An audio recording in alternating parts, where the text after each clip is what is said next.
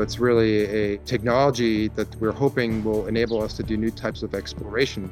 This is Innovation Now, bringing you stories behind the ideas that shape our future.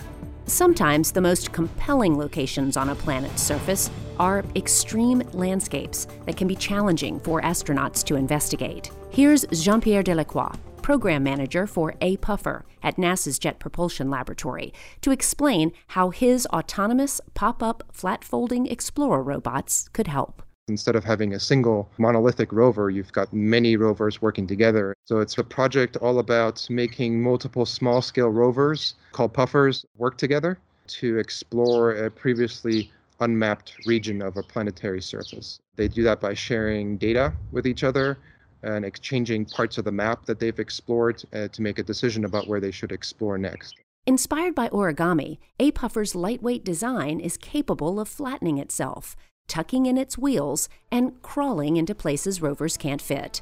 Each A-Puffer is equipped with an onboard computer, a stereo camera, and a wireless radio to enable communication. It also enables different types of science measurements that we haven't been able to do as easily.